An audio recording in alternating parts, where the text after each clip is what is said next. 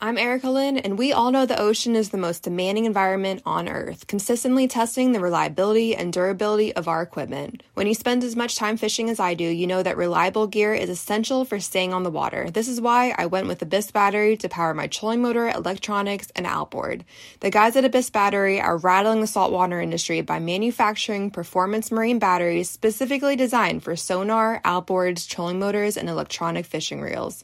They're also Bluetooth compatible, so I found checking battery statuses right on your phone while you're out on the water is a huge game changer. To learn more about why Abyss batteries are used by the pros and factory installed by premier boat builders, visit abyssbattery.com.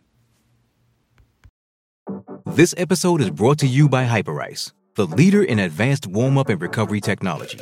They have tons of innovative products, like Venom heated wearables to help soothe sore back muscles, Normatec compression boots to speed up recovery and increase circulation, and Hypervolt massage guns to improve mobility.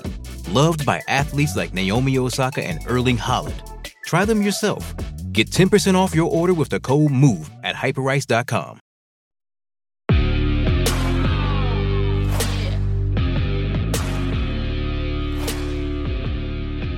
right, everybody, welcome back to another episode of the Bow Hunter Chronicles podcast. This podcast is one that we recorded down at ATA with Eric Clark. Eric is uh, the okayest hunter.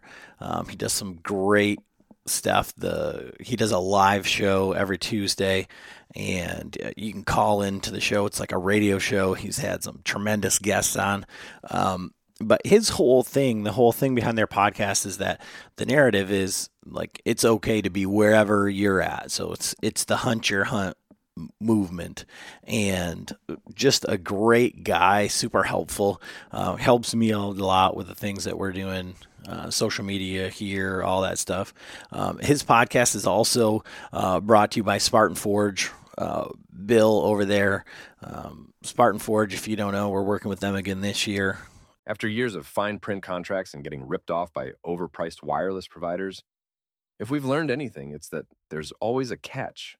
So when I heard that Mint Mobile wireless plans are $15 a month when you purchase a three month plan, I thought, what's the catch? But after talking to them, it all made sense. There isn't one. Mint Mobile's secret sauce is that they sell wireless service online. They cut out the cost of retail stores and pass those sweet savings directly to you. To get this new customer offer and your new 3-month unlimited wireless plan for just 15 bucks a month, go to mintmobile.com slash waypoint. That's mintmobile.com slash waypoint. Cut your wireless bill to 15 bucks a month at mintmobile.com slash waypoint. Additional taxes, fees and restrictions apply. See Mint Mobile for details. Is an incredible mapping and uh, predictive deer hunting app. So basically, they're using military technology, plugging in collared deer studies. They have literally billions of data points, and they're putting it in there for you uh, to have the best odds when you're in the woods. You can check that out at SpartanForge.ai and put in code bowhunter you can save 25% and the imagery everything that's coming out this year um, probably I think in the next two months, Bill said, um, is going to be amazing. But check them out, Spartan Forge. Uh, working with a lot of podcasts. Eric's podcast is one of them. Again, we recorded this at ATA, so there is a little bit of background noise and, and all of that, but uh, just a super fun experience. And uh, want to give a shout out. We did our quarterly giveaway uh, drawing last night for um, the stuff we are giving away through Patreon, and the winners Travis Lee, Tom Taylor, Pat Casey, and uh, Mark Slagle won the Spartan Forge um, app uh, year subscription for that. So Patreon is crowdfunding for creators right now. I'm setting in our new updated studio. Uh, I've got all the video going. There's literally cords everywhere, but I've got it figured out. So uh, we're going to be able to bring you uh, much better video quality podcasts. Uh, I pride myself on what we're doing with our audio, and I'm trying to do that with video and through the Patreon that's supporting us to be able to do uh, all of those things with uh, software upgrades, hardware up- upgrades, um, and we can't thank you enough for that. And with that, anything that we have left over we put back into doing giveaways. So this quarter, we're giving away, uh, we're going to be giving away a longbow and a set of arrows. Um, and I'm still working on some other things. Um, big things coming from the podcast. I would I would say uh, we got a bunch of different things in the works, uh, but we are going to be giving away one of those for this first quarter. Uh, I'm going to be at the Trad Show down in uh, Kalamazoo, uh, shooting some longbows and uh, talking to some people down there. So pretty excited about that. And if you want to check that out, you can go to patreon.com forward slash Bowhunter Chronicles podcast. You just click our link on Instagram or go to the website, bowhunterchronicles.com, and uh, check that out. But if not, not a big deal. Just tell somebody about the show. If you find something that you like, if you're appreciative of, of what we're doing, uh, if there's something that we can do better, leave us a review. And uh, that really does help us. But uh, that's kind of all we've got for this one. I, I got a bunch of really good podcasts coming up. Uh, I'm super excited for the list. Uh, I mean, we got a laundry list of guests lined up and super, super excited. Um, thanks for tuning in. And as always, thanks for listening. Enjoy the episode. So, Eric Clark, okayest hunter, we're sitting here at the Latitudes booth at ATA, the first ATA that you've been to, correct, Eric? Second, but first in a long time. Actually, last time I was at the ATA was in Kentucky, So- uh, number six years ago or something. Oh, geez. So that we might not even that would have been No. before we went. Uh, yeah, for. I was not known by anybody, or nor did I know anybody. I don't even know what I was doing here. So what's changed in that respect? Everything. Uh, I came here back then under Where to Hunt as a media, and I came with the Outdoor Podcast uh, Network. Carrie Zilka um, and uh, Brian Parizo, I believe. I might be saying his name wrong. I'm probably totally messing it up. Actually, he's with Take Aim Podcast, Okay. and the two of them and a couple others were in that. So I came with them, and yeah, I just walked around. Yeah, that was about it. It was fun. So uh, Eric Clark is the where I might be the self-proclaimed world's worst bow hunter. He doesn't even give it a distinction. He just says I'm the okayest hunter. so uh, let's get a little bit of background on you. You said you had come here and that, but I think we kind of skipped ahead a little bit. So Well, it's part of the story. yourself. Yeah. So, hey, uh, I'm Eric Clark, as Adam mentioned, and um, Hunter really evolved from what was Where to Hunt, uh, which is still a, an application for smartphones, um, and there was also a podcast by the same name. And on that podcast, because I didn't have deer on my wall like the one that we're sitting by, uh, I went on the offense to say I'm the okayest hunter. I never wanted to be someone that was viewed as an expert as a podcaster. So I felt as though I couldn't be a podcaster and tell people advice on hunting. I didn't have any advice to give. And so I was really fearful that people were going to say, well, why would I listen to you? You don't have anything on your wall. You're not really good at this stuff. So I said, oh, I, I know I'm not. I'm going to just say it for you. I'm not here to be the best at that or give advice. I'm going to talk to people that have done a good job. And that was the kind of, that turned into its own thing. I did it enough that I eventually just we started saying it was the okayest podcast in the Midwest. Um, I'm the okayest hunter, and then it just kind of turned its own thing. Where now it's its own brand, and I've really embraced that uh, as so as the market so far, or a segment of it, anyways. Okay. So, what's your hunting background? I mean, to be the okayest hunter, you've already said that you are a hunter, right? Yeah. So, uh, from like day one, like, how did you how did you right. come Where, up hunting? where, where'd you grow up hunting and stuff? Yeah, uh, the Nicolet National Forest in Wisconsin, so northern Wisconsin. The apple doesn't fall far from the tree, is how I'll put it. So you might be the world's worst podcaster. You're giving away like your WMAs, and you're saying this is where. I mean, why would I buy an app that says where to hunt? You should have an app that just says this is where I'm hunting. Yeah, it was meant to be the antithesis of that. like, hey, I'm here, don't come near me. And there's bad eggs and everything. So, of course, some people ruin that for others. By and large, that's not how it's used. Um, so whatever. Yeah, I grew up hunting the Nicolet with my dad. I say the apple doesn't fall far from the tree. If I don't think my dad's going to resonate with it, then it's probably not a good idea. He is truly the okayest, okayest hunter. I literally gave him an okayest hunter sticker to put on his truck, the decal, the vinyl where you rip it off. And he just put the whole thing on there and never peeled the, the backing off. I'm like, Dad, that, that comes off. That's vinyl. So then he did it. He ripped off all the words and just had the antler. Sweet. I'm like, this is the exemplar that this is what I'm talking about. He's very clumsy. He, you know, he's everything's difficult for him. He's sweating all the time. He's huffing and puffing all the time. He says, "I don't know." He can make a whole sentence out of the word "I don't know." It goes like this: "Yeah, I don't know. No, I don't know. I don't know. I don't know. Well, I mean, I don't know. I don't know." That's who I learned from, and you know, with that, I really think the the thing that struck me the most when I was growing up hunting with him was I just learned to appreciate the time outdoors with my dad. I loved following him to places over the next ridge, over the next ridge. He would talk to me from leading the trail, but I could never hear an effing word he was saying.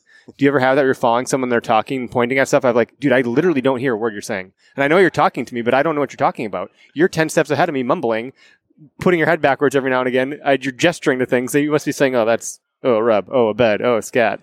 So I just love that. And then, you know, when he put me in spots and the woods came to life and I got to be out there by myself, I fell in love with nature and the process of hunting. And it's only grown to what it's become an obsession now, where I think about it all the time and all that stuff. So there's a lot of moments of field where shit goes wrong.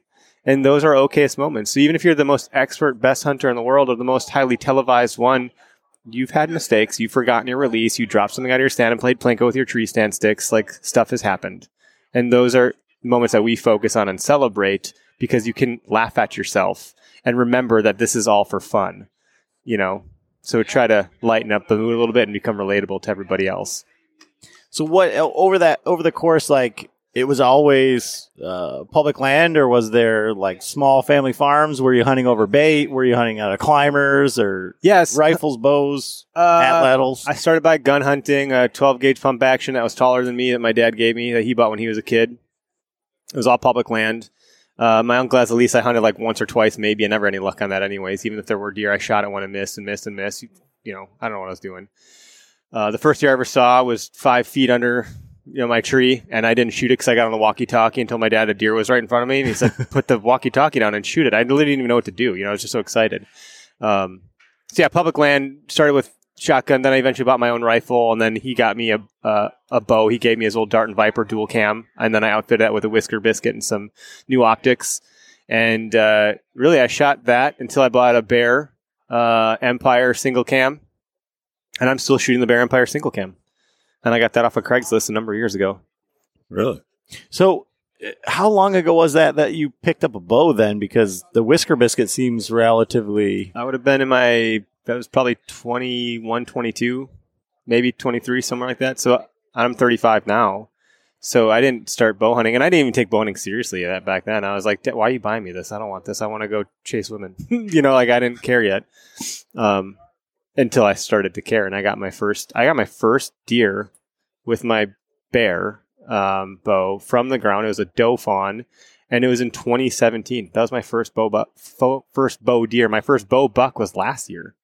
So I've killed lots with my guns, but not with bows yet. So I'm still pretty new to all this, to be quite frank.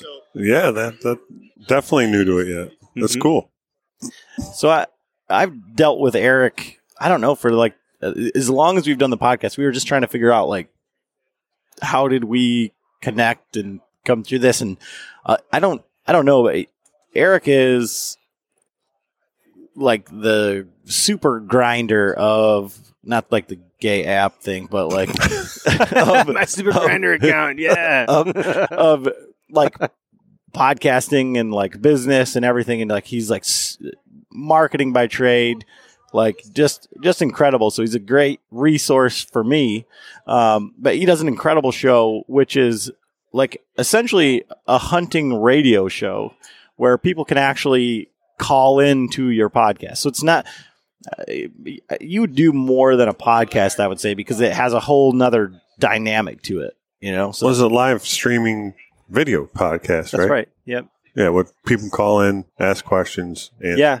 I wanted to have a dialogue with people, and I want, you know, there's not one expert that knows more than the entire hunting population. If you've been hunting for one day or 20 years, you, you have something you could probably teach someone that you've experienced. Whether that's really valuable to whatever your goals might be, there's always something to learn from other people as a whole. So I want to have the opportunity to have a dialogue with our podcast listeners or I'm not just talking at them. I want to invite them in to talk to our guests if we get big name people. If they want to learn stuff from a Q&A perspective, share a story or a moment or give us insight and input and advice. And that's in recipes. It's a, we've got a lot of good engagement by doing it that way, which is the, the reason we do the live broadcast is so we have the ability to take those calls and people can participate in the show and the commentary.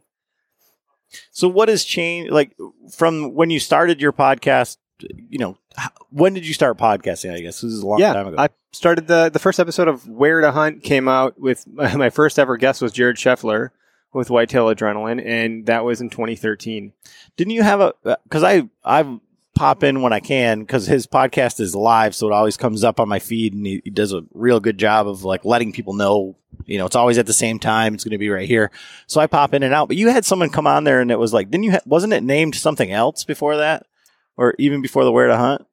It was always Where to Hunt until it was Okayest Hunter. Okay, maybe Uh, it was when it was on that network, but it just seemed like man, it was like forever ago. So what's changed? Was it has it always been live call in since? No, the it used to be. I mean, it was like normal podcasting. I had one USB mic. I would sit in front of my computer and record with like something called Linda or something. I don't remember what it was. Karen, some like weird software that would record my Skype conversation. And then I would produce it in like whatever that free audio editor is, Aud- Audacity. Mhm. And now I use Adobe Audition uh, for post. And, you know, but that's like all technically weird stuff. But what happened is I would do the podcast and- and record an interview with someone, and then I wouldn't get back to producing it for a couple days or weeks sometimes. There was no consistency.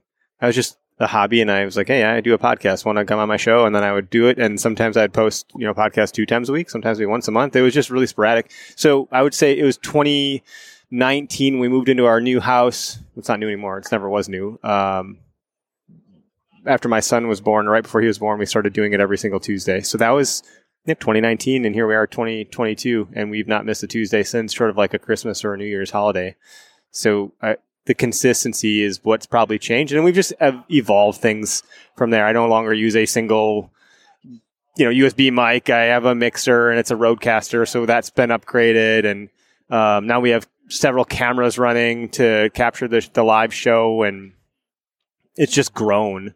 Uh, both in listenership and in also like our ability to interview people. And once you do things for a long time, and uh, uh, obviously the technology and the way people call in and engage and things like that.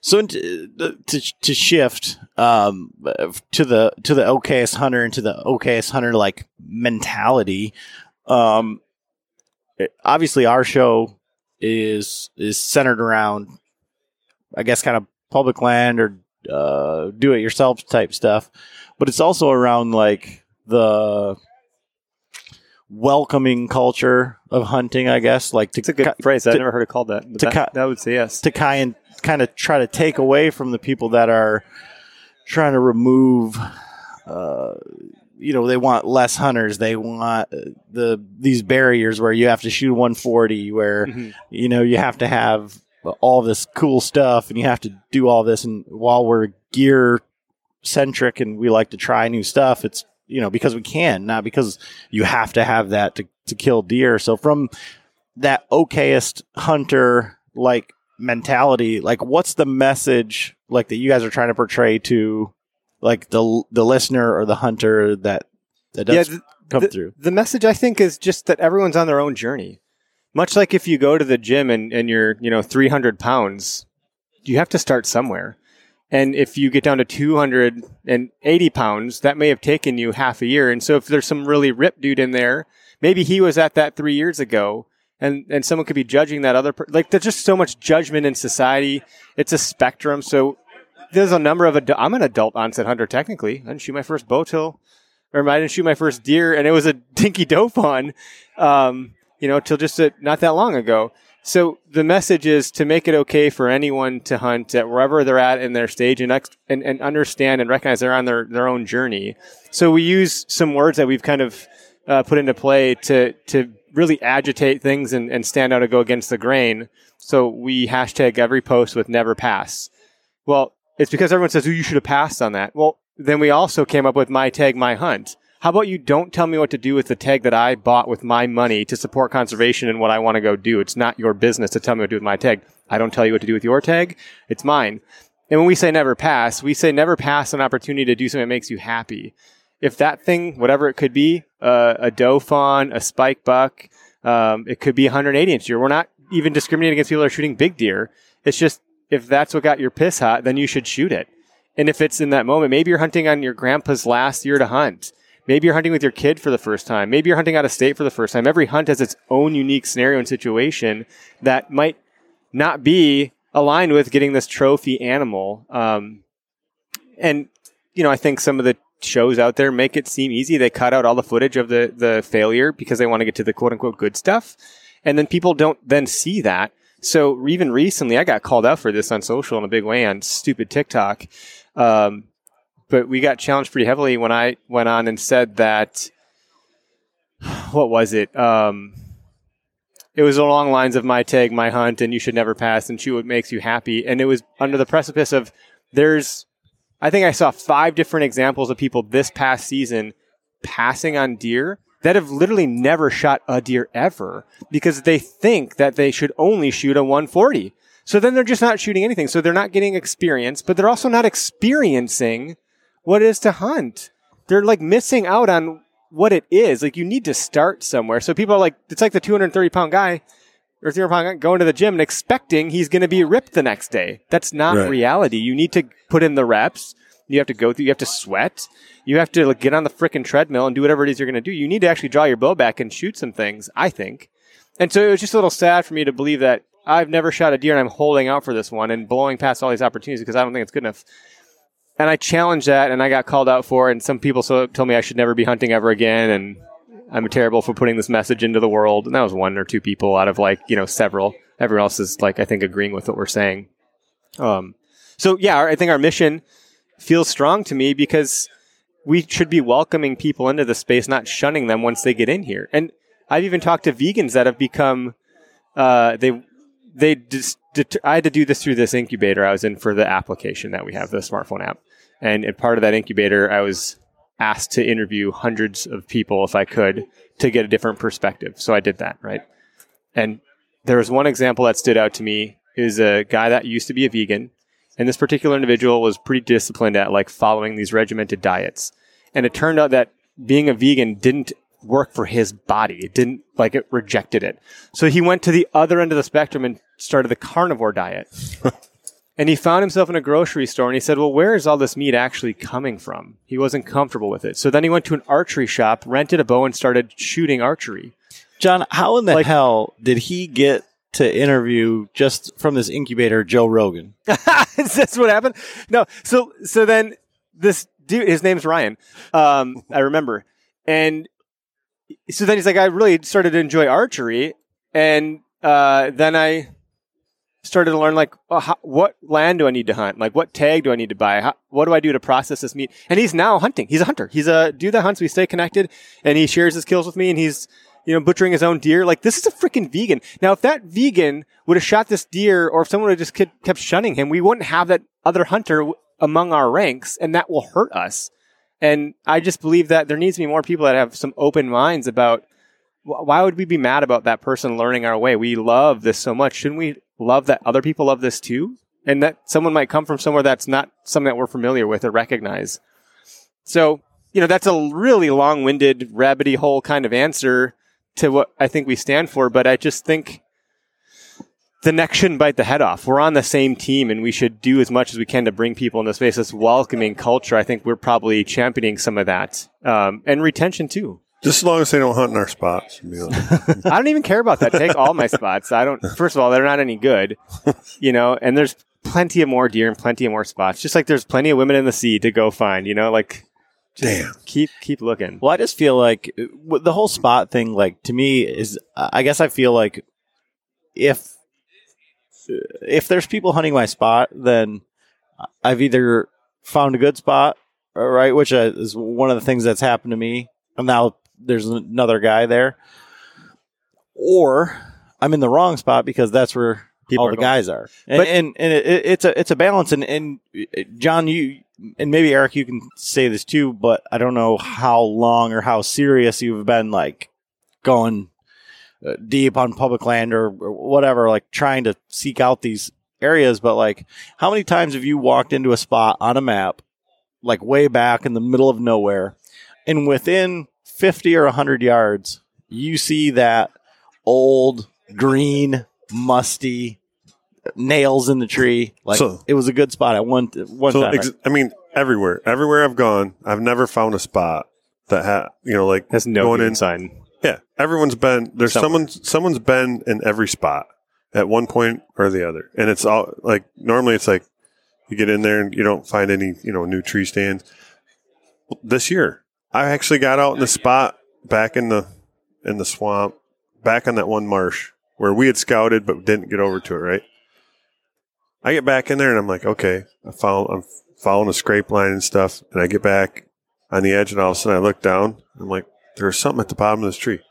It was the metal ring of an old TSS sniper. That was the only thing left. Like someone left their climbing tree stand out there, and it was the only thing left was the metal band and the brackets and stuff. The wood was completely gone. But yeah, every spot that I've gone to, no matter what, someone's been there. my disposition is, and I want to hear what you have to say, is that if you continue to heavily guard your quote unquote secret honey hole spot, etc., that, that can happen for so long. Someone's eventually going to bump you into it or out of it or whatever. But if, if you have that mentality for people that are coming into the space and you're being too guarded and not letting them experience some of the success that you've tasted, you're not going to have a spot if hunting goes away there won't be any spot and it's public land. So I always say it's not even your spot. It's literally public land. It's not, you want your own spot, go buy your own land. That is your spot. Right. You know, so I'm, I'm pretty bullish about it. Yeah, I'm I'm just playing. And I know it you know, pisses people off, but look at what happens with like the hunting public when they go to an area. They ruin it. Seek one, they ruin it, you know? well, Like, you, there's a lot of arguments about those guys doing stuff too. But you just that's what I was saying about the the worst podcaster thing because you're giving out WMAs like this is Yep. where I'm at. That's you know? true. You Because like- I want to help people, and and so it pisses some people off. But the app that we have, and uh, to switch gears a little bit, is I'm trying to solve that problem. I want to distribute the hunting pressure and alleviate some of that pressure by showcasing what the pressure looks like. And to date, no one has an application that shows hunter density based on real hunter data, which is what we've built over the last several years and is now coming to market for this next season. And it's just about finished. Um, it, it'll, it'll either be in web app form or an actual full on app. App development is a little bit harder than just web apps. So, um, I think if, if we could do that without showing someone specific spot, that's, that's feedback that I've gotten and taken. And we're doing something with we're abstracting the specific spot more. We're kind of ballooning it out a bit. Um, so I'm not going to be able to see that you're in this tree, but I'll know that someone's in this general area within a certain threshold. Um, and then showing that pressure as you would scrub through weather data of a forecast of like clouds coming through an area and you scrub from on your like whatever it is, weather bug, and you scrub the timetable of that clouds moving through or a system. It'll look the very same other than it'll be people and it'll be hunters. That's the way the app is going to function. but it's uh, not even just hunters, as I heard you. We're doing say. all, but we're starting with hunting because that's the data that we have.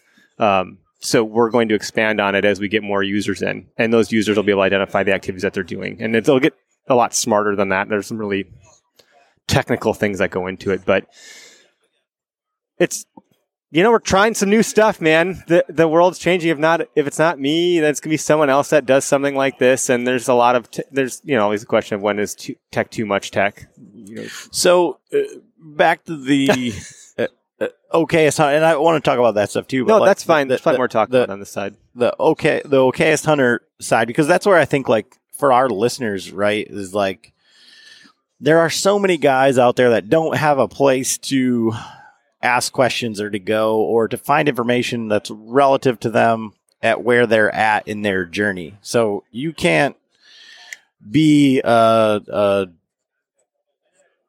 brand new hunter, never hunted anything except for a ladder stand, and then expect to have a intelligent conversation with like uh, Dan Infalt. Yeah, there's a learning curve. You gotta- Jake Bush Yep. because there's so much uh, like I don't want to say like nuance, but there's just like so much information about like if you don't know what the leeward side of a hill is, if you don't know what thermals are, if you don't know like you know what where deer bed or that deer don't sleep at night, you know, like when they're going to bed, right? Like, Well, it's the lack of knowledge. Like Yeah. the, the, the difference. There's But- a void. yeah. but so you, you don't don't have anywhere to go. So to talk uh, to people and encourage them from from the jump, from the start to to where they're at now, or where you're at now to where John's at now to to wherever. There's always more uh, knowledge to be to be gained. So, like, how do you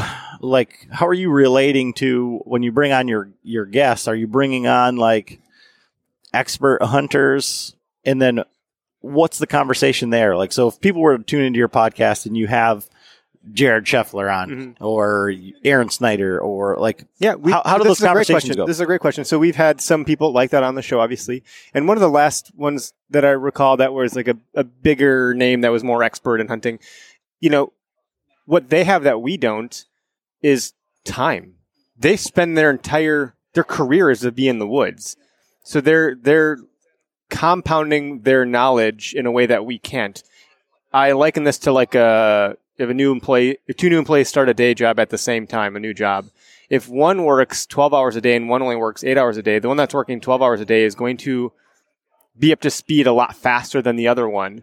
Um, so if I consider like expert hunters that are in the woods all the time, like the hunting public, they're out there all of the time. They're just learning so much more. So when I've had some of those folks on, I've asked the question of, well, what can we tell the people that only have this weekend to hunt? And it's only going to be Saturday, regardless of wind, weather, direction, all of those things, because that's when they have a babysitter for their kids. Um, tell me what you're going to do. What are the most important things to focus on if I can hunt tomorrow? And that is it. And so then they distill it down. So, well, then I have to like get rid of a lot of the other stuff that I'm talking about if I had a whole month to do something versus like a couple of days. So that's one of the questions that I've asked people before is how can we distill down for the quote unquote weekend warrior? You know, what should they be looking at or focusing on? And so, what's one of the biggest things on that front? Like, so if I were to ask you that question for our listener as the okayest hunter in your growth of journey of this year's hunt or last year or whatever, because you killed a nice buck this year, right? No, last year, and I had a, I blew up an opportunity at a 140 this year from 10 yards. I don't want to talk about it. Well, we're going to talk about it because I, I think, well, we'll, we'll get into that okay. in, in, in just a moment. But so, what's one of the major things that you've taken away that you you focus on now that you've not focused on in the past? Yeah, there's there's a few things that I would classify as game changers from going from just a novice, like I don't know, I'm just hunting here because I don't know this tree looks good, to you know, don't silhouette yourself in a in a tree, but don't hunt because the tree is good. Hunt because the sign is there. So uh, hunt the sign was a big takeaway from last season. Um, like hunt the fresh sign and scout your way in.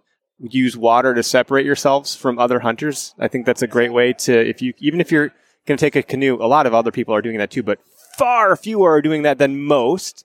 Um, or put on a pair of waders. I waded up a river three miles um, to get to a hunting spot this season, and it was uh, incredible. I mean, I had a shot at, at a deer that night. I saw bucks. It was great.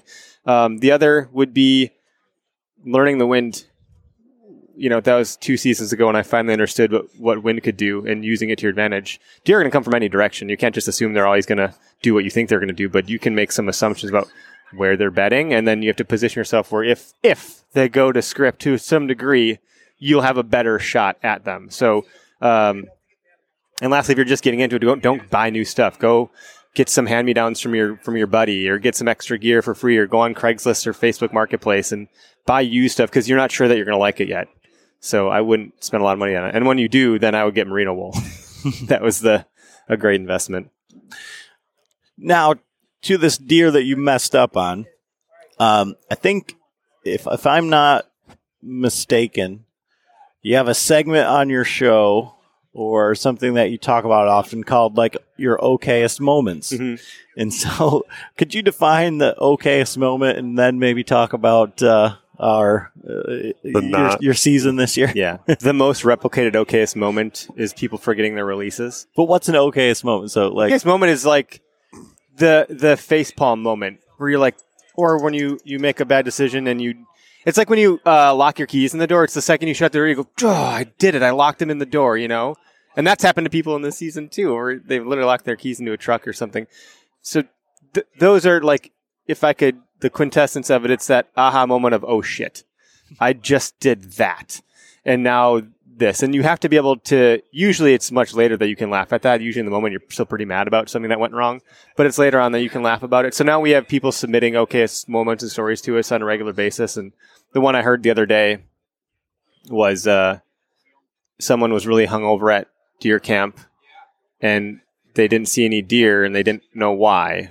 Well, come to find out, the reason they didn't see any deer and they don't know why is he had opened up a bottle of doe estrus, doe piss scent, smelled it, gagged, puked, proceeded to throw the estrus scent like a grenade out of the stand, and then deer ran off. so that's why he didn't see anything. That's a particularly interesting okayest moment. Um, people have okayest seasons for crying out loud. The forgetting release one happens to be the most common, so we made a sticker for it. You slap on your bow case, so to help uh, reduce that that one from happening as much as possible. But this season, yeah, go ahead. Always carry two. That's a good one too. I always, I mean, especially Don't now- carry them in the same spot though. No, so like I always have an extra one in my pack, always, and uh, whatever pack I'm Mhm. like. If you look in my bino harness, there's one. I mean, Okay. of course, you know, it, people want to go. I mean, most guys buying a you know a wrist strap. Any wrist strap will work in a hunting situation, you know. So you can get some of the cheaper ones, and you know have a couple of them put put them in a pack, and uh, but especially since we started shooting like the handhelds without a strap. Because like before, we just I would get out, get my bow case out, and I'd strap, you know, put my wrist strap on and walk in with it. But with the uh, handhelds, I definitely have well three of them that are with me at all times. This is good advice. But I think you know it's interesting about the hunt that I'm talking about the the 140 that I missed an opportunity on. I actually did most things right. To have a to have one of those deer at 10 yards, a lot had to go right for that to happen. So let's get into that. So uh, set it up. Um, How did you find this area, this spot? What's the setup? it's a conservancy property. So it's a property you have to put money into a pot for, and if you get drawn, then you have access to it. So it's private land with public access. So uh, it just reduces the number of hunters that would normally otherwise be on that property. Although I think most people don't realize it's that, and people flood it anyways. So I don't even think it's effective. Uh, and Greg, my co-host on the Okayest Hunter podcast, helped me identify what we would call an overlooked area where we made some assumptions that most people accessing that property are probably going to go to these other places. And we approach it differently by looking at this one area that had some promise that we didn't see a lot of other hunter sign going this way. Um, I only had two people on my cell cam the whole season that weren't me that were in this area. Um, And that's a that's a low amount because I'd be like, Yeah, I mean, where we hunt, like- the hunter density is so thick. I mean, if you anybody from south southeast Wisconsin will tell you that it's. I would tell you it's overcrowded for sure. It's really hard hunting um, because of the pressure of hunters. Uh, it's it's a it's a grind for sure. So finding these properties that you can reduce number of hunters was step one, and then overlooked areas step two. And the first person I saw on my my cell cam, they kept moving, so I don't think they're hunting that area particularly. I think they're passing through. And the last one was late season, and I was done hunting there anyways. Um, and he was back in my area for sure. I think he probably would have identified the tree that I was even put in. So, but with that, I watched the wind when hunting season happens. I might as well have an alert on my phone when the wind goes off on the best days. I, I know I'm watching the wind like more than anything else. I know which spots are going to be favorable for, for which wind on certain properties, and I have different properties that I'll look at that might be better than one or the other. Uh, I did some speed scouting in the early season, so I identified where bucks were or weren't on which properties. And the access that I took to this particular spot, I didn't have, I laid down zero human scent. I took the longest way possible, roundabout way. I worked my way in slow, so I wasn't too sweated up. And I hunted a morning, so I hunted the ground in the morning, and I was going to put up in a spot closer to a bedding area that I identified. Um, once the light, you know, once the sun came up this afternoon. Well, that buck came out of where I thought he was going to, came the direction I thought he was going to. He just came up on the opposite side of the ridge. That was the downwind side of me, not the upwind side of me. And when he hit my scent, he stopped like a, like he hit a brick wall. And he did that bobbing, bobbing, bobbing, trying to look for me, look for me. And I was on the ground. I wasn't concealed well from the direction he was looking at me. If he would have come the other way, not only wouldn't he have seen me, I wasn't silhouetted, and the wind would have been in my favor. I just didn't see him soon enough to have been drawn back to pull this 10 yard chip shot because someone texted me. and I had my phone out. And so prior to that moment, I was head on a swivel. I was like, this is it. This is the rod. I'm, I'm going to kill something today. One text comes through. I look at it and I'm reading it real quick. And then I see this movement. I'm like, whatever. Look again, like it's a deer. It's a big deer. It's the deer that I want. Uh, drop my phone, grab my bow, and then I was stuck in that position. I couldn't draw back on him. so the whole thing was an okay freaking shit show. Adam's done that during turkey season. Mhm. It sucked because you know, as a hunter, you only get so many moments like that at deer like that. Yeah, that was your opportunity. It was, and I didn't have another one. That buck was gone. He's not come back. I had not seen him once since. Who knows where he went? But he he got that, and he was out.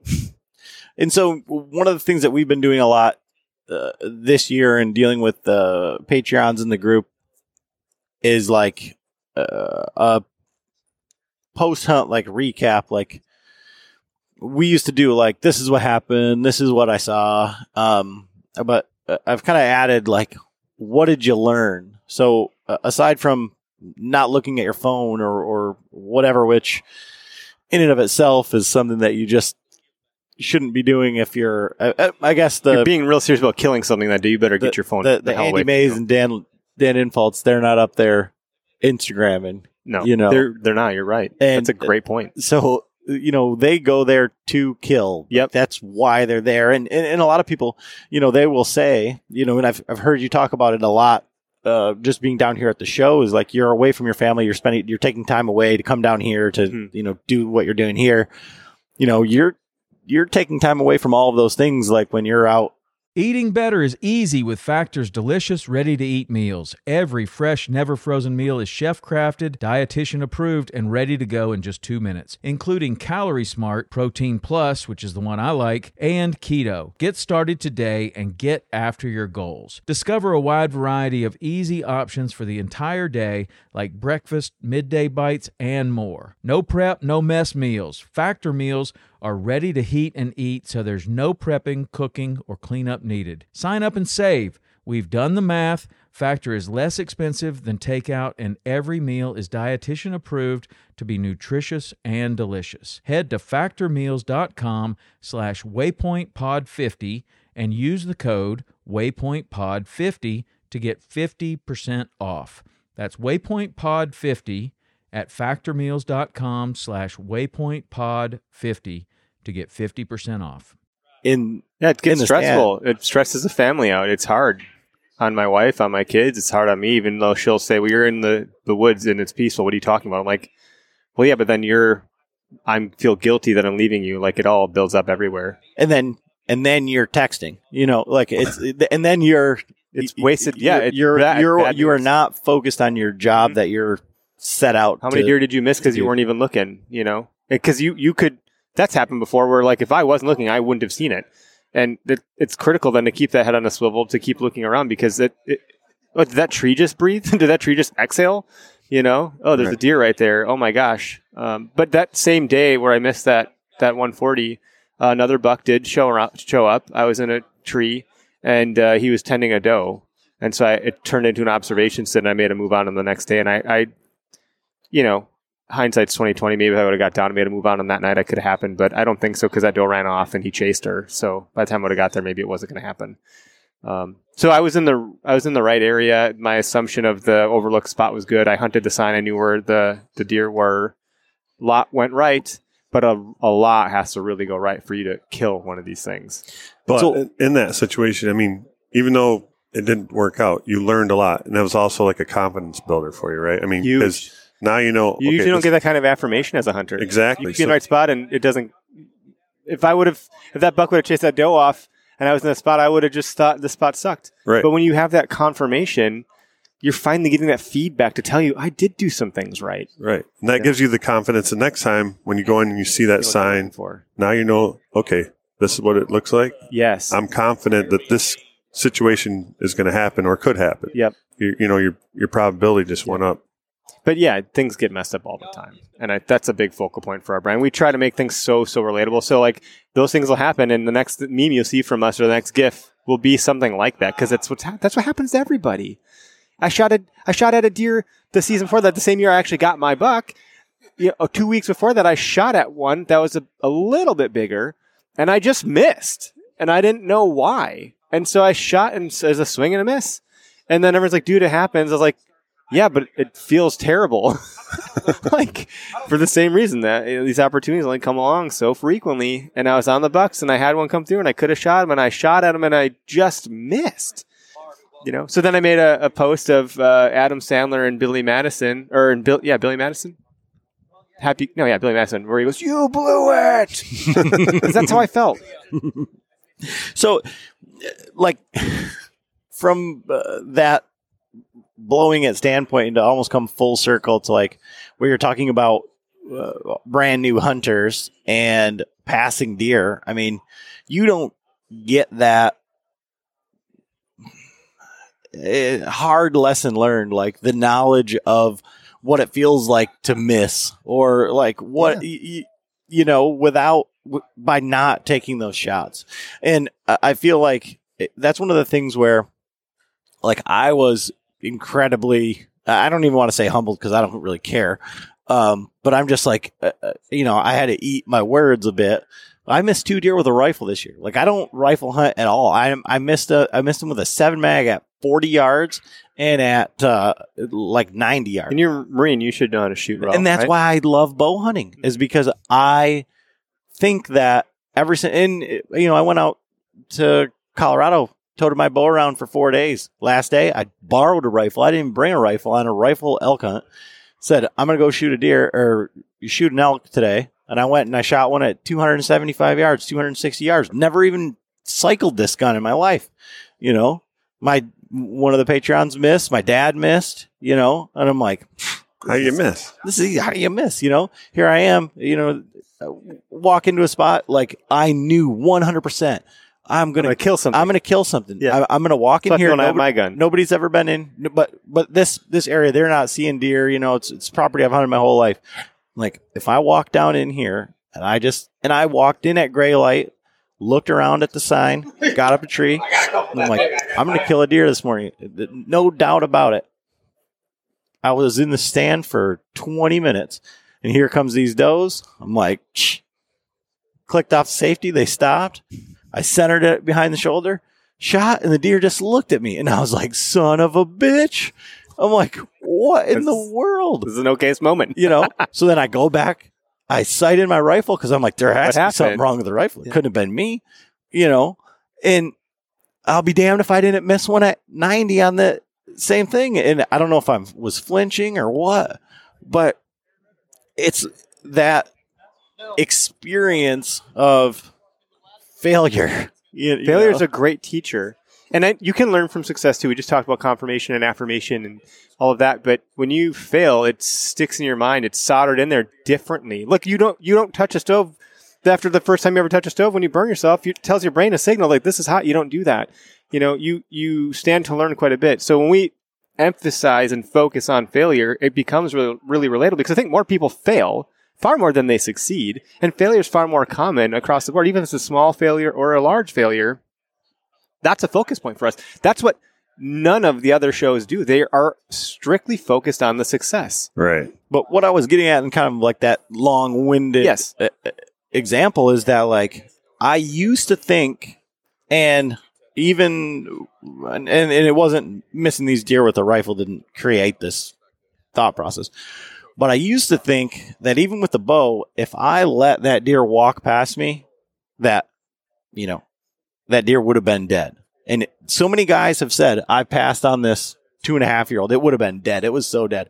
Well, how many times has your arrow fallen off your rest or your, you know, something, you hit a twig, eh, you know, things go wrong. I mean, I missed a, uh, oh, I hit a deer poorly and I just, it was 100% my fault this year at 14 yards. I mean, like, Yeah, so I'm making, I'm doing the same thing. I'm assuming that that 140 inch deer could have been dead at 10 yards, and once that arrow leaves the string, I don't Right. know, man. But if but if you're a brand new hunter, like you said, the five guys that say, "Well, I passed this deer because he wasn't big enough," Mhm. you know, and I could have killed him. Like Dude, could you have? that deer's Yeah. not dead until you. Because when I shot that deer, I was so. I, I mean, I would have bet you a hundred dollars. I'd have bet. I'd have bet you my house that that deer was just dead right there on the other side of the ditch. Like I was so confident it was there was. But So I felt with the doe I shot this but it- year. but until that animal is Till you Recover put in your hand on. until you Yep. put your tag on it. You know, it's not it's not a sure thing. And these these new hunters uh, that are passing animals or that haven't experienced all of this, like uh, the ups and downs, and roller coasters that is hunting, let alone bow hunting. And you know, we I don't think I've ever heard a rifle hunter talk about no man's land. If you shoot a deer with a rifle in the It's no man's land, it's gonna die.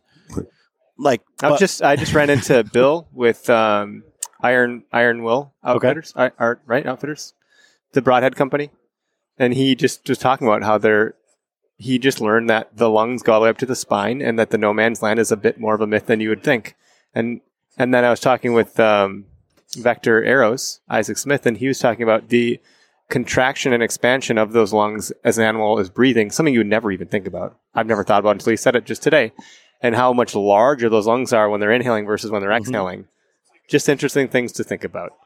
I'm not saying I would factor that into my shot placement, but but it is when things you're can happen. when you're reviewing it. Like I, I, I shot a deer and I thought it was deader than shit. Mhm. And this is long ago before I ever even thought about that. You know, 25 yard shot, complete pass through. I mean, basically right where I aimed, I behind had. the front shoulder, Yeah, yeah. just just a little high. And I found one dime sized drop of blood. I was shooting uh, blue and pink feather fletchings. Okay. And so the feathers were just wet. There was no there was no blood on the arrow. There was no nothing. It was just wet. Fixed blade broadhead. Like you know, everything that you would think would kill an animal. Oh yeah, and and nothing. But again, until you've had that experience of ups and downs and all the way across the board, you know, you can't say, "Well, that, that was a dead deer." You know, you can't, you can't, you can't base, and you can't base your uh, like projected successes on your buddies or other people. I mean, that's a cool thing about bow hunting in its in its own right is like it's there's so many things that can go wrong and the deer have to be so much closer. I mean, how many times have you been busted drawing your bow Or hit a stick that you didn't see. you tap your eyes or any of this stuff? Like so My first ever bow hunting experience, by the way, was in the, in the Nicolet with the Darton Viper that my dad had handed down to me. And I got up the tree. And no, no sooner, well, I was not ready. I was just barely in the tree and clipped in and all that stuff and safe. And I hear some tranching down this path that I walked in on. So I just assumed it was another hunter. It sounded like a person crunching these leaves. It was early season, so lots of like was, sorry, mid season. So it was like October. So a lot of leaves had fallen, and it was two bucks. They weren't big, but by golly, I was like, oh my gosh, antlers were like I couldn't believe it. It was a buck.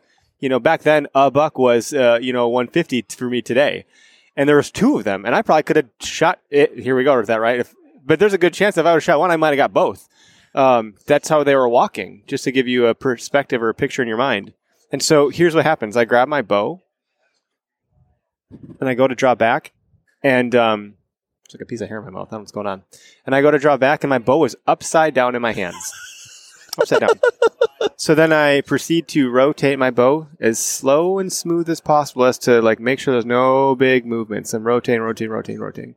I put my release on my bow, and this is n- a bow that didn't have a D loop. It had those little rubber. Yeah, the little eliminator buttons. Well, I put it above that. So I go to draw back and goes zip up to the top of the cam. now these deer are young, so they still don't know that's happening, and I'm about panicking. And then as I'm trying to do that, I I don't know what I kicked off of my tree stand, but plinko the whole way down. I'm like, oh my god, could this go any worse? So I finally come to full draw, and at this point, these deer are not in bow range, and I'm like, I don't know. I don't have any judgment about me. I'm like, I don't think I can shoot these animals. This, I think the opportunity has now passed me by. and so I'm sitting at full draw going, okay, I let off. And I'm like, did that all just happen? so my first ever bow hunting experience is that the first time in a tree with my bow ever. And that's what happened to me. Uh, and so, An okayest moment, right? do, right, do I live up to the name which or one not? of those it's is a bit the of a okayest curse. moment? Is it the fact that The whole thing. Oh, the like, whole no, no, no, but I mean The like so okayest hunt. you, you, you pick up your bow and you're like, oh, Oh, fuck, it's shit. upside down. And then you get it up, switch around, and then you're like, then there's another one, and then another one, and then That's another one. bad news, man. My first bow hunt was uh, But if you think about it, if I was that, if I was a hunter today, and I'd been like, I'm not picking up my bow for these. They're not big enough. Dude, you don't even know what have gone would have gone wrong there. Like, come on. my first bow hunt. We went out and I hung a stand. No, no sticks. I just climbed up this tree with this 30 pound chain on stand. Wow. no harness, no nothing. Throw out a bag of carrots. Go back to the cabin. Go get ready. Come out there. I grab a carrot on my way out to hunt. So I put stick my hand in the bait pile, climb up the tree with the carrot in my pocket. I start shaving off pieces of the carrots. Like, this is going to be more scent. It's going to be This is great. This is so a great good. story so far. so I'm sitting there, and then here comes a herd of deer, and they're all eating at the bait pile, and they're 15 yards away. And I'm like, You got a carrot and a, and a, a shafer in your hand. I'm looking. No, get this. Uh, I'm I'm looking, and I'm going. I, I think they're too far. Like they're way too far.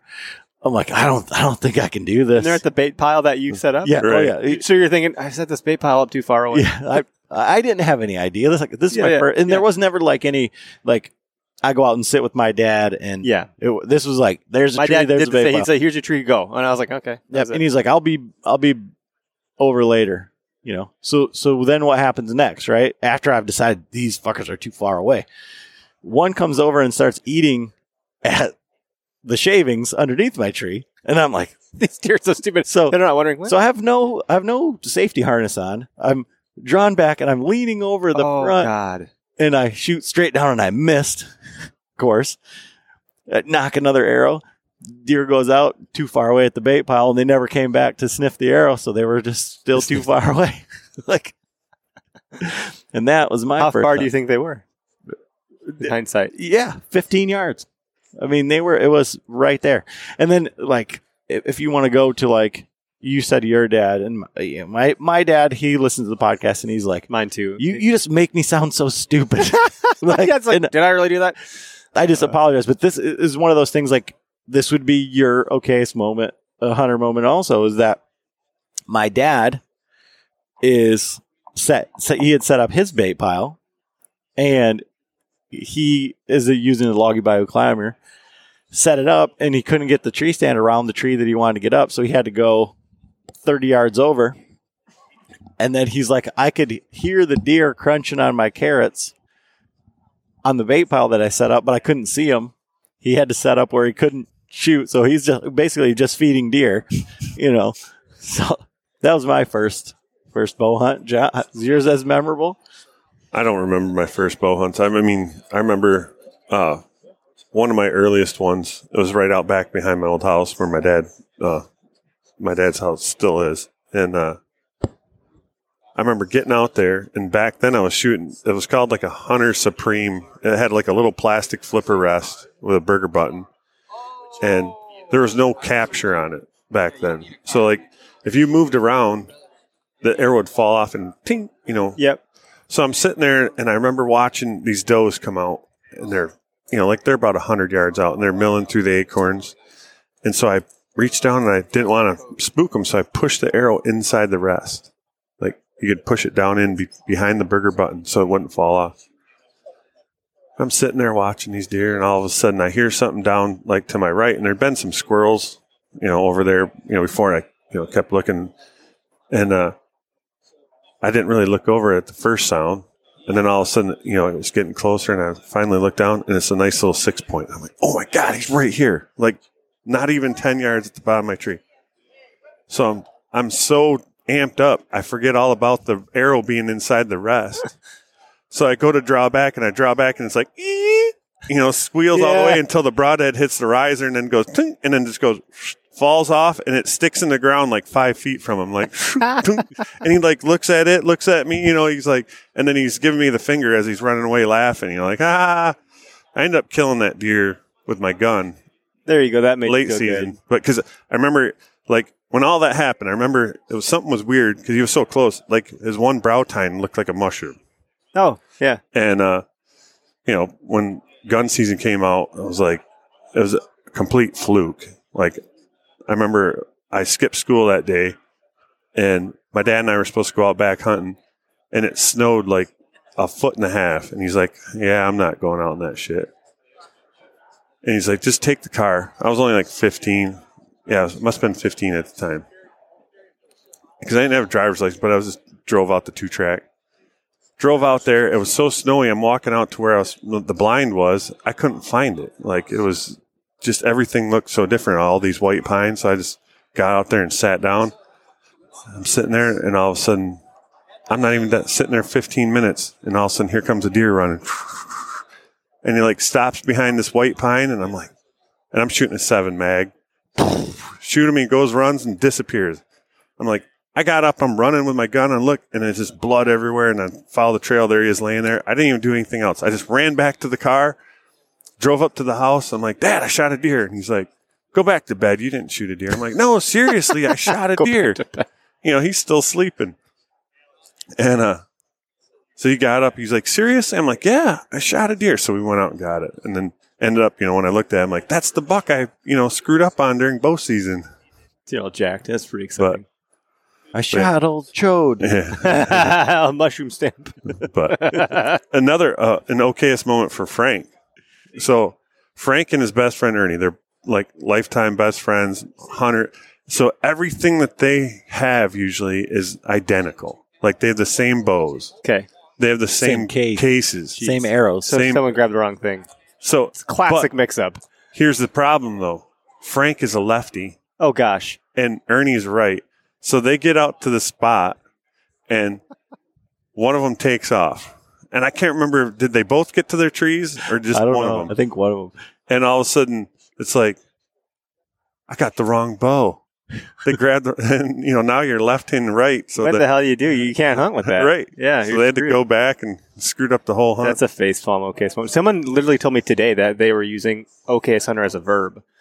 They said uh, a basket rack came through and they said, "Should I Okayest Hunter this thing?" I was like, "Shut up! Are you kidding me?" my uncle and my dad went hunting. My uncle, he's he's like the poster child, poster child of Okayest Hunter. He got treed by a herd of cows once, cut through a, a pasture, like couldn't get down because the cows were around. He's all scared of the cows. And then they they set up at this swamp edge, and my dad climbs a tree, gets all set up, and my uncle's name is Randy. So Randy goes into the swamp. My dad's watching the entire time. Randy goes up, goes up, stops, scratches his head, looks around, and then starts coming back around right towards my dad. Gets to my the bottom of my dad's tree, looks at how the hell did you get over here? and my dad's like, "Uh, you just turn yourself around. I didn't go to the other end of the swamp. right, But he literally had thought my dad had somehow beat him to the other side. right. Yeah, that that particular line, like, how did you get here? I mean, just exemplifies what can go on in the woods. You Oh, get yeah. turned around, you get lost, all this stuff. I've, I've talked to some of the bigger names. Aaron Schneider shared a whole mess of Okayest Hunter moments. He's on our YouTube channel. Uh, Andrae D'Acquisto shared a whole bunch of Okayest Hunter moments, you know, talking about these goofy things that happen to these guys that these are guys that I look up to that I think a lot of people do in the industry. So for them to share that, to make it seem like the purpose that was for them to show I have these moments. Right. It's okay. Yeah, It's okay. hence the name. Yeah. okayest moment. Yep. Yeah, that's a. It's good stuff. ZZ Top, John. Oh yeah, yeah. Adam, I'm not the navigator. Uh, I'm not the uh, well, that like navigating type. So Adam, I mean, our listeners have heard this story many times, but so Adam's like, "Hey, let's go hunt."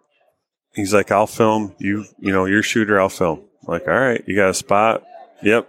I'm like, where are we going? He tells me, like, "Fuck, I hate this spot." You know, like, all right, you want to do it? We'll go. So the backstory of this is I think your phone, like your at, at the time we were with onX, we were running onX, Yeah. and Adam didn't up renew or Yeah. re up. So instead, he logs into Frank's account. So so he doesn't have any of I don't have his- any of my waypoints. Yep. or tracks. Yep. So I'm like, where are we going? He's like, well, it's, it's out here somewhere. Or in this area, sure. You know, I'm like, all right, let's go. Well, when we got to the spot, there was another hunter in the parking lot. Okay. And so we kind of talked to him like, "Hey, where we go, where are you going? We just want to, you know, just so we don't run into each other. Mhm. You know, we're, we're That's, not. which is the best. I love that when hunters are open to that. And, And we so- were headed in the same direction. Yeah. yeah, same offshoot two track, all this. And so he's kind of going out like where we were going to go. But so like, all right, we'll cut back this way.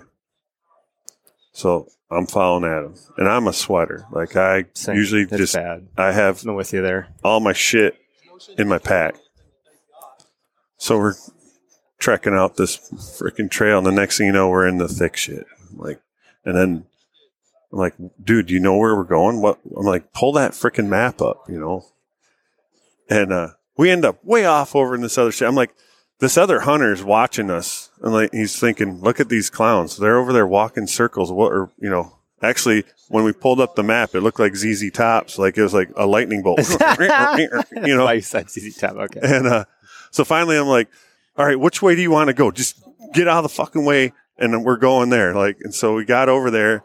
Adam's going up the tree. I'm at the bottom of the tree, no shirt on. I'm like, the steam is rolling off me. I'm sweating balls. Like, just, I'm like, Jesus Christ, I'm never hunting with you again. You know, You can't follow Marine. You should. You should No. learn that. Yeah, you So that. They're going to take the hardest path for no reason other than it's in their DNA. I'm like, we're just confusing the deer now. So that we're, we're good. They're But going to cross our scent ten times. They won't know what's going on. yeah, they'd be like, what's He's going over on here. He's over We're there. He gonna can run only this not way." be this way. But we did have a nice buck and some does come through, and uh, I don't know, maybe We- they, the wind just just shifted. Right, you were at full draw. yeah, it was it would have been a long shot, but you know, it was a nice, decent buck. But I love the fact that you're uh, like again bringing on these great guys uh, to talk hunting, but then also to like show that it's it's not all about the The grip and grind. grin and the grind and whatever else. it all is, that. the It's like and the it's t- like they mess up too. Everybody like screws up, and and everybody started somewhere. Yeah, And- you gotta you gotta be able to laugh at yourself with this stuff, and you gotta remember why you got into it. You can get in, get back to. We talked about our first ever stories just right now. How magical was all of that, and it was all failure. But you've appreciated the experience, the moments, the exposure to it all, and the opportunity. Sometimes you got to get back to that. You know, remember why you started, and you know when you can make fun of yourself. I think that's a pretty good start, and, and to humble up a little bit. And who doesn't want a frickin' giant deer? Of course you do. You know, it's not easy. But the But like, you got, sometimes you got to fill your freezer. Not everyone's after the same goals too. I forget to mention, like, you know, we talked about earlier on that everyone's on a different part of their journey, but everyone has different objectives too, or different populations or access or time. If I have three kids, I don't have a lot of time right now. So if I only get three days to hunt out of a whole season, I'm going to shoot what I can. You know, and one of the other things that like Frank has always said, especially to Adam, it's like you know, you got to get a few under your belt. yes, You get out there and have fun and shoot some shit, we got a shirt that says shoot deer for that very reason. right? Just and shoot so then, because you don't want your first buck to come in that you're going to shoot be a 150 Mm-hmm. and have all those mistakes because a lot of shit's going to happen at that point. Like if you have not drawn back and shot Do at a deer, do you remember the movie Forty Year Old Virgin? you gotta, you know, get some practice. if you don't use it, do you really lose it? I love that. That's that's funny. so you talked a lot about your your darting, right? Your I never killed anything with that, unfortunately. and so what's your bow. what's your this is Joe's uh this is Joe's question. Joe, John, now I'm Joe. John's John's he hasn't been on the podcast in months. I, forget, I don't even know who this guy is. Uh, John's always wants to know like bow setup, all that. Like Yeah, so I can't go heavy on gear, but I can tell you what I have. Um, I leverage. You you must be like my version of Greg. Greg knows too much about all this stuff. So Greg set up my my arrows. Yep. Greg set up my sight pin on my bow. I'm using uh, HHA uh, Tetra, which is great. It's a single pin, and then you just got to rotate the dial to the right to the right yardage, which you have to remember to do when you're out there okay, it's proof. yeah, mostly. Uh, I'm using a Vector Custom Shop Arrow with an Ethics insert outsert system. It's three, or I'm sorry, it's 500. I think 510, something around in the 505 to 510 grains. I don't know the exact weight. It might be 508. And I'm using an Iron Will. Um, is it the S series S100 broadhead? Uh, my arrows have four fletchings on them. I forget their fancy brand because it got set up by Vector. And that, that's a, a at least for my bow setup. It's a Bear Empire single cam. I don't know the speed of it. It's good enough. Like it hits the target and it gets Right. there. It's a really quiet bow. Um, And that's so. I think I, and and Vector will tell you that I've heard them say y- your arrow will never be faster than the speed of sound. Never. So you can increase the speed, but I, I like this whole plan B idea of if it's a heavy arrow, it gives me a little bit of grace if I plow into a shoulder. I know I'll still pass through that animal and get, get it done. Um, there's a lot of arguments here. I just was talking, we were just both talking to Troy Fowler at the ranch fair. He was talking about the tank, uh, analogy. of if you shoot a tank and it just dings off the side, that turret's going to turn around and shoot you. So what's going to penetrate that thing? You know, we're not even talking about killing things. He's talking about the, the physics of flight. And I, that's hard to argue with that kind of science and math, I think, but I just do what other smarter people talk about. Well, not only that. So, like, the heavier the arrow, the the quieter your bow is going to be, you know, and less speed, it's more forgiving. So you can hear that arrow whizzing through the frickin' sky anyways. you know, and that's the thing. Like you're saying, everyone that's like, "Well, I'm going to shoot this deer. I want I want to shoot fast, so the arrow gets there before the you know before he hears it." Well, that's never going to happen because an arrow, the speed of sound is almost what 700, you know, Right. you know, miles per hour. hear- Yeah, you're never going to shoot an arrow that fast. You shoot a bullet, you know. Mhm. But so yeah, so the slower, heavier arrows are definitely more forgiving, and you're going to get better penetration. You know, it's going to be a more lethal setup. So- Yeah, as far as I'm using, we're in the Latitude booth, so I'm using a Latitude Method 2 saddle. Uh, I'm using the Lone Wolf Custom Gear saddle platform and sticks, though that just fits on the back of my pack right now. The goal is with those guys is I want everything to fit inside my pack. So uh, whoever comes out with the smallest platform, that's what I'm going to go with. I want it Just in my get a pack. bigger pack. It, yeah, that's probably not a terrible idea. What pack are you running? I'm using the Lone Wolf.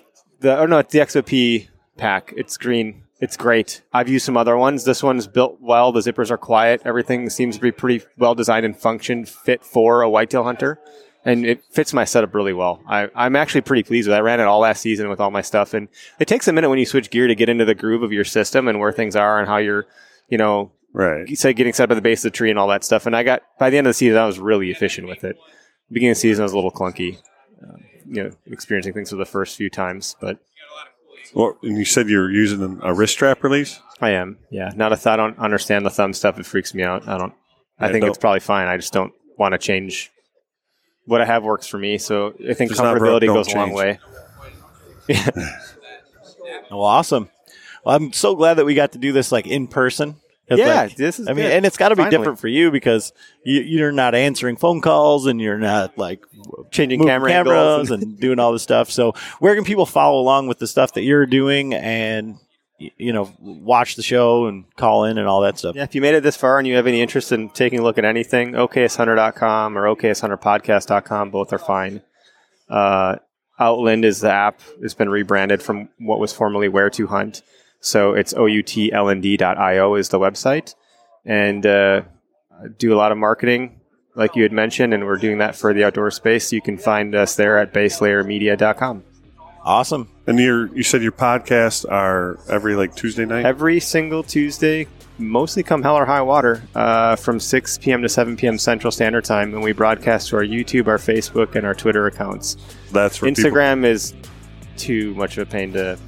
They don't have. They don't make it easy. So Right. But that's where they can call in. yeah, like yeah, live. there'll be a phone number on the screen. It's 262-757-4122. You call in during that duration of the hour, and we'll bring you on the show to talk about deer hunting. All right, cool. Awesome.